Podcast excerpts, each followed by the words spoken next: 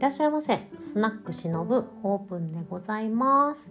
いつもご視聴ありがとうございます。今日もえっ、ー、と朝の支度メイクアップをしながらちょっとこれここのホルダーに入れよう。メイクアップをしながら、えーと、口が開いてるので 今思ったお話をしたいと思います。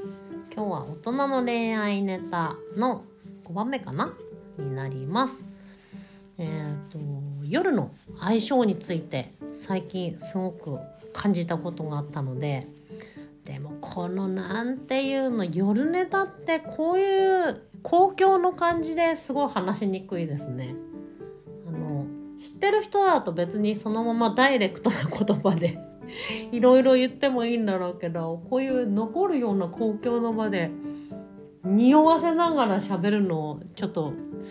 苦手だからちょっと気をつけつつ話すのでちょっと言葉が伝わりにくかったらすみません。あの お問い合わせインスタの方の DM でお待ちしております。そうやっぱ相性ってあるなって思って。で、まあ、それ若い時から思ってたんですけどまあ、それはねちょっと物理的な相性は感じていたんです。やっぱりそうあのねこっちの形状と向こうの形状があるなっていうのを思ってたんですけど最近すごくあの年取って思うんですけどあの気持ちの相性ももしかしたら物理的なものよりも大事なんじゃないかなって、まあ、気持ちの相性多分前から大事だと思うんですけどより感じています。うん、そう元夫の人とはあのすごくあのセックスレスなんかでも悩んでて、まあ、私が結構ね断られてて寂しい思いをしていたんですけど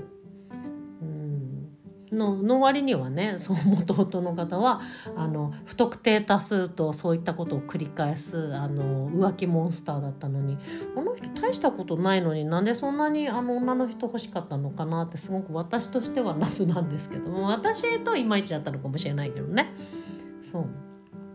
と思うんですけどそう元夫の人とは本当に最初からねあんまり今思うとその夜の方の相性はちょっと良くなかったなって思いますね。なんかもうはっきり言ってつまんなかった感じがします。うん。まあそのつまんない理由ってなんだろうね。私も遠慮してたのかもしれないけどなんかうんそう面白みがなかったし満足感もなかったしうん。なのにそれをしたかったっていうのもよく分かんないなって今だと思うんですけどそうですね。もう今別れてから思うことはうんやっぱりそうね。そういったのはやっぱ気持ちの相性やっぱりその気持ちってじゃあ何なのって思ったのが最近気づいたんですけど共に楽しむ気持ちがないからつまんないんだなって思いましたね。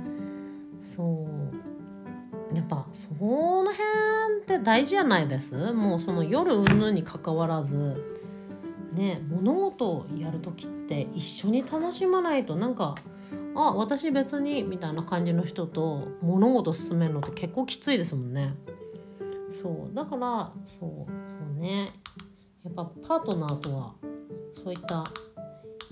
この今この状況を楽しもうっていうのが合致する感じの人だとすごくあの重重足感っていうかまた重足感。重足感って最近なんか 文章を書いてて使ったから気に入って使ってるな。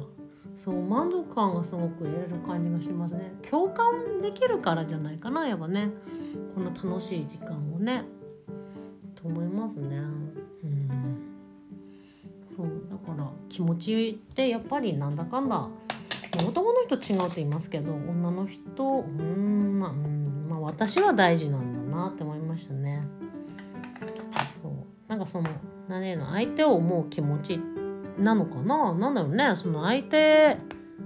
もう自分も楽しくないとちょっと楽しくないっていう性質なんでもともと。そう。だからその気持ちがお互いに持ってる方が私は楽しいそういう夜の生活ができるんじゃないかなって最近気づいた感じでした。うん。まあ過去のことを振り返ってみてもちょっとね確かにあんまりまあそんなにたくさんまあ経験があるわけじゃないんであのサンプルデータとしてお役に立つかは疑問なところですけどそうね。なんかなかなか会う人っていなかったかもしれないですね。なので人生の中で考えてみると本当一番最初に付き合った彼となんかうん今かなって気はしてます。それの他は本当になんかあんまつまんなかったなっていう気はしてますね。うんなんか遠慮してたのか何なのか分かんないけど。うんだからそういうちょっとね